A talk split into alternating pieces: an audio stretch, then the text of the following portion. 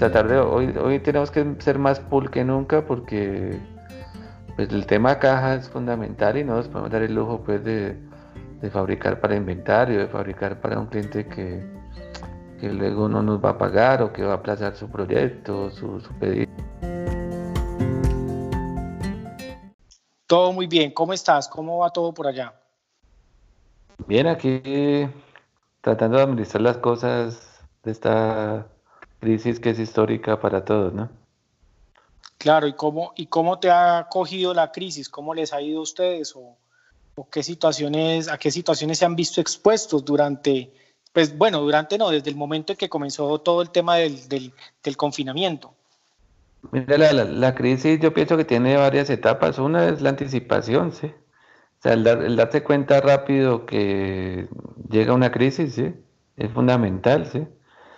Entonces, en la medida en que podamos prever que va a llegar una crisis, eso ayuda muchísimo porque podemos tomar decisiones con mayor anticipación, sino no solo reactivas. Entonces, esa parte es, fundamental, entonces visualizar la crisis antes de que llegue, pues no siempre se puede, pero en este caso era totalmente previsible pues que lo que pasó en China, lo que pasó en Europa primero, iba a llegar acá de alguna manera, ¿sí?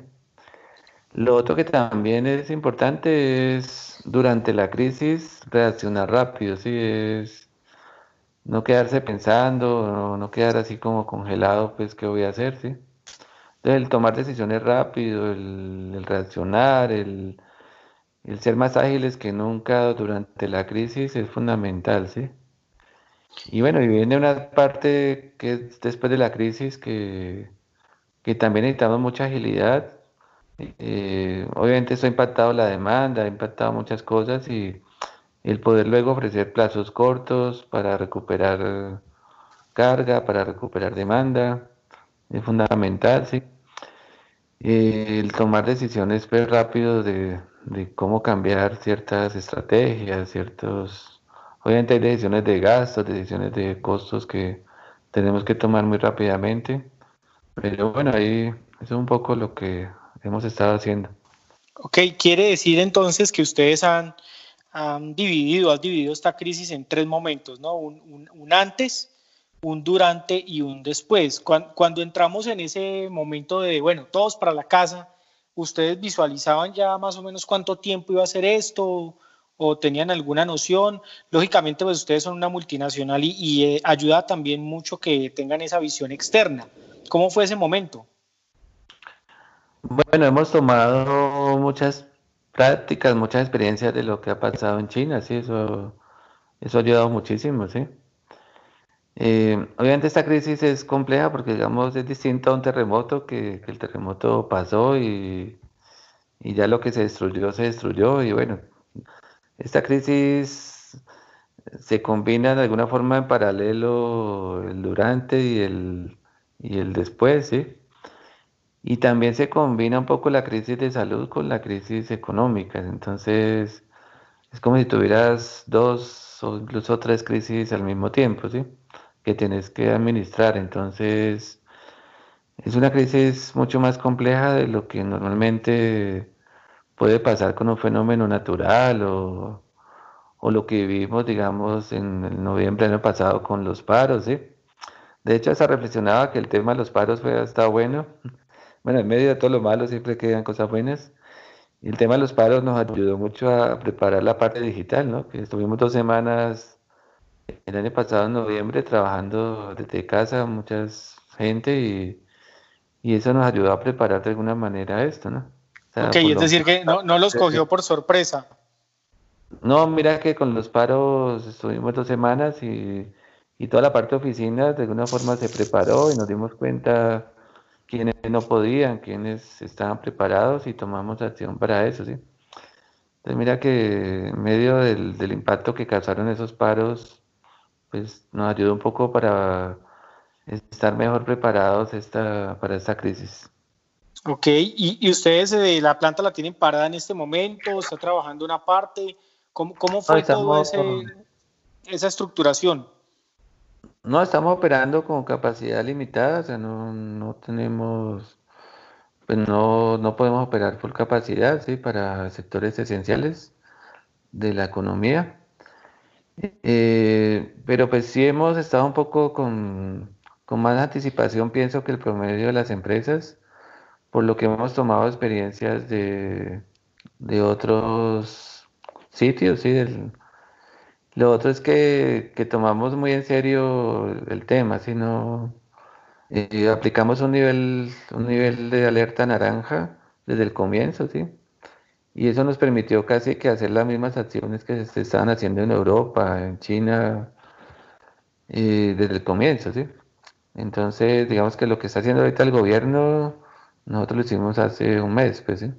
Y empezamos a hacerlo con bastante seriedad, ¿sí? Y bastante responsabilidad, ¿sí? Eh, respecto al tema, o sea, hemos tomado algunos conceptos Lean para aplicarlos a la crisis. Uno de ellos es el seguimiento diario de la crisis, y el seguimiento de las acciones.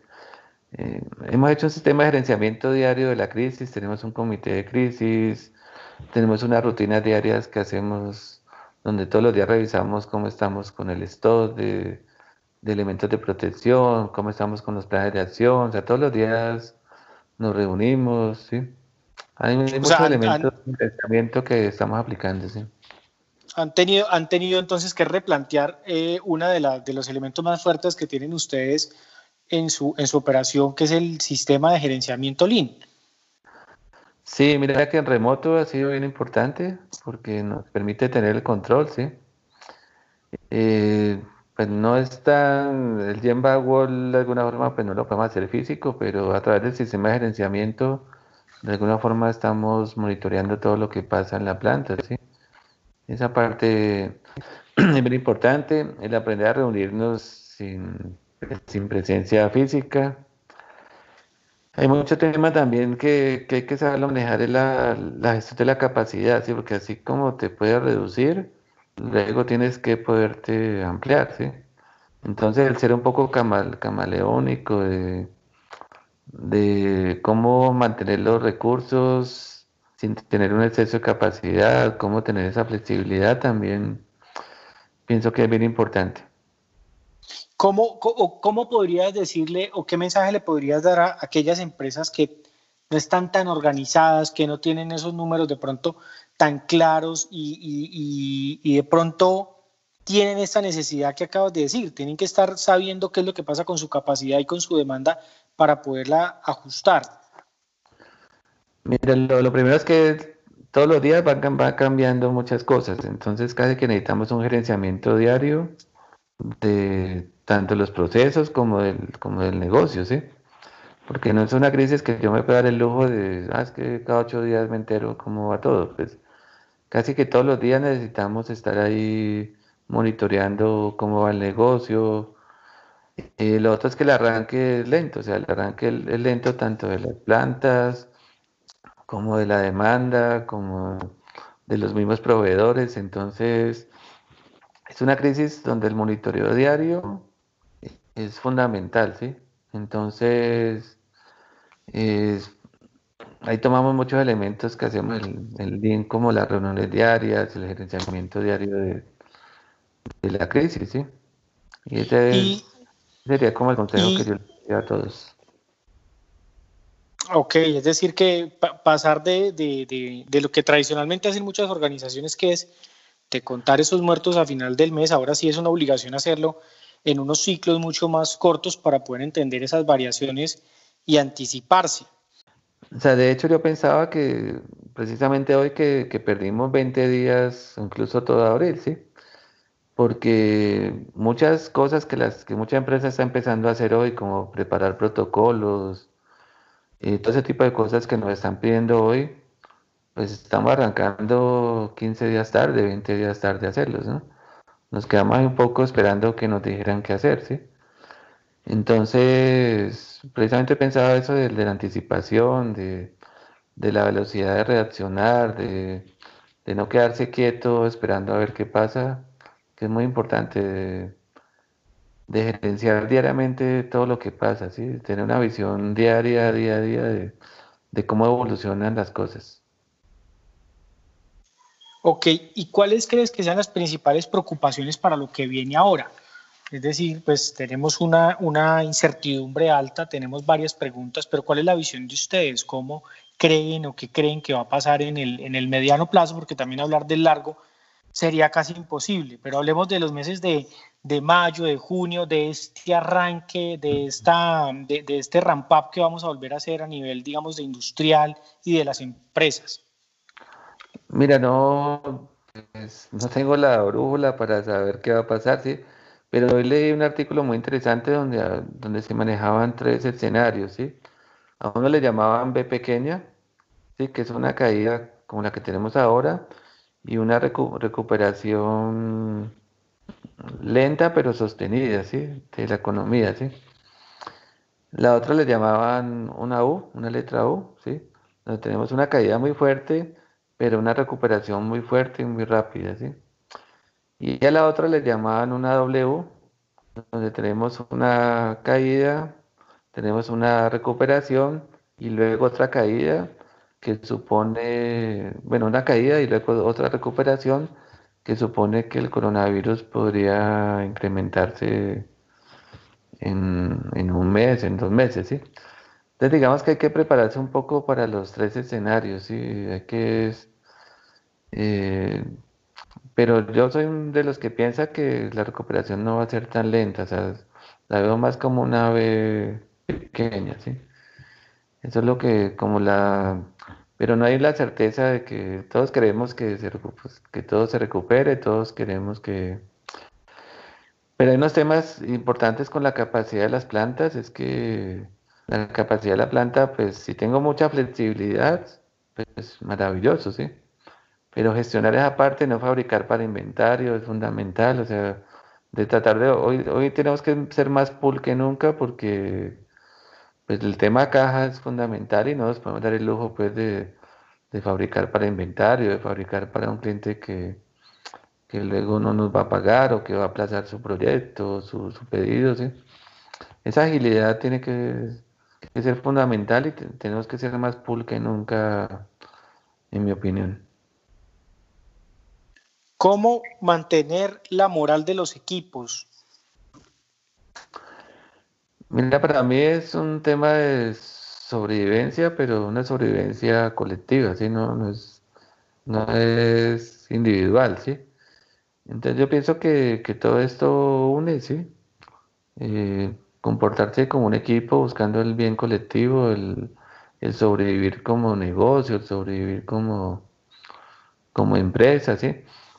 Eh, tenemos como plantas locales, pues tenemos que estar más cerca que nunca de los clientes, ¿sí?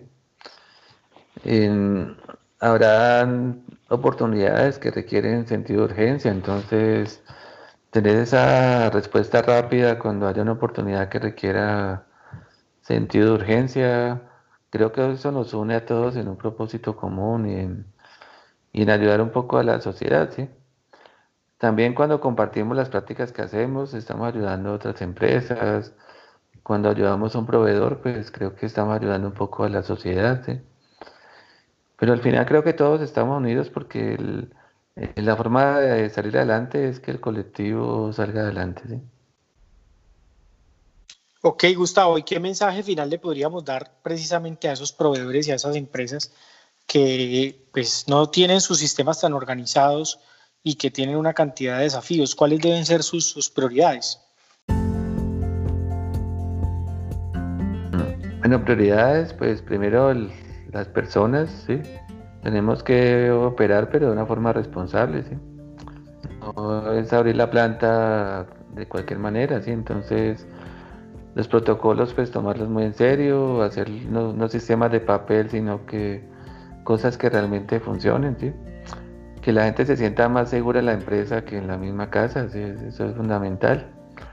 Segundo, pues cuidar el negocio, cuidar los clientes, entonces tenemos que estar más cerca nunca de los clientes, mm, estar monitoreando el negocio día a día, ¿sí?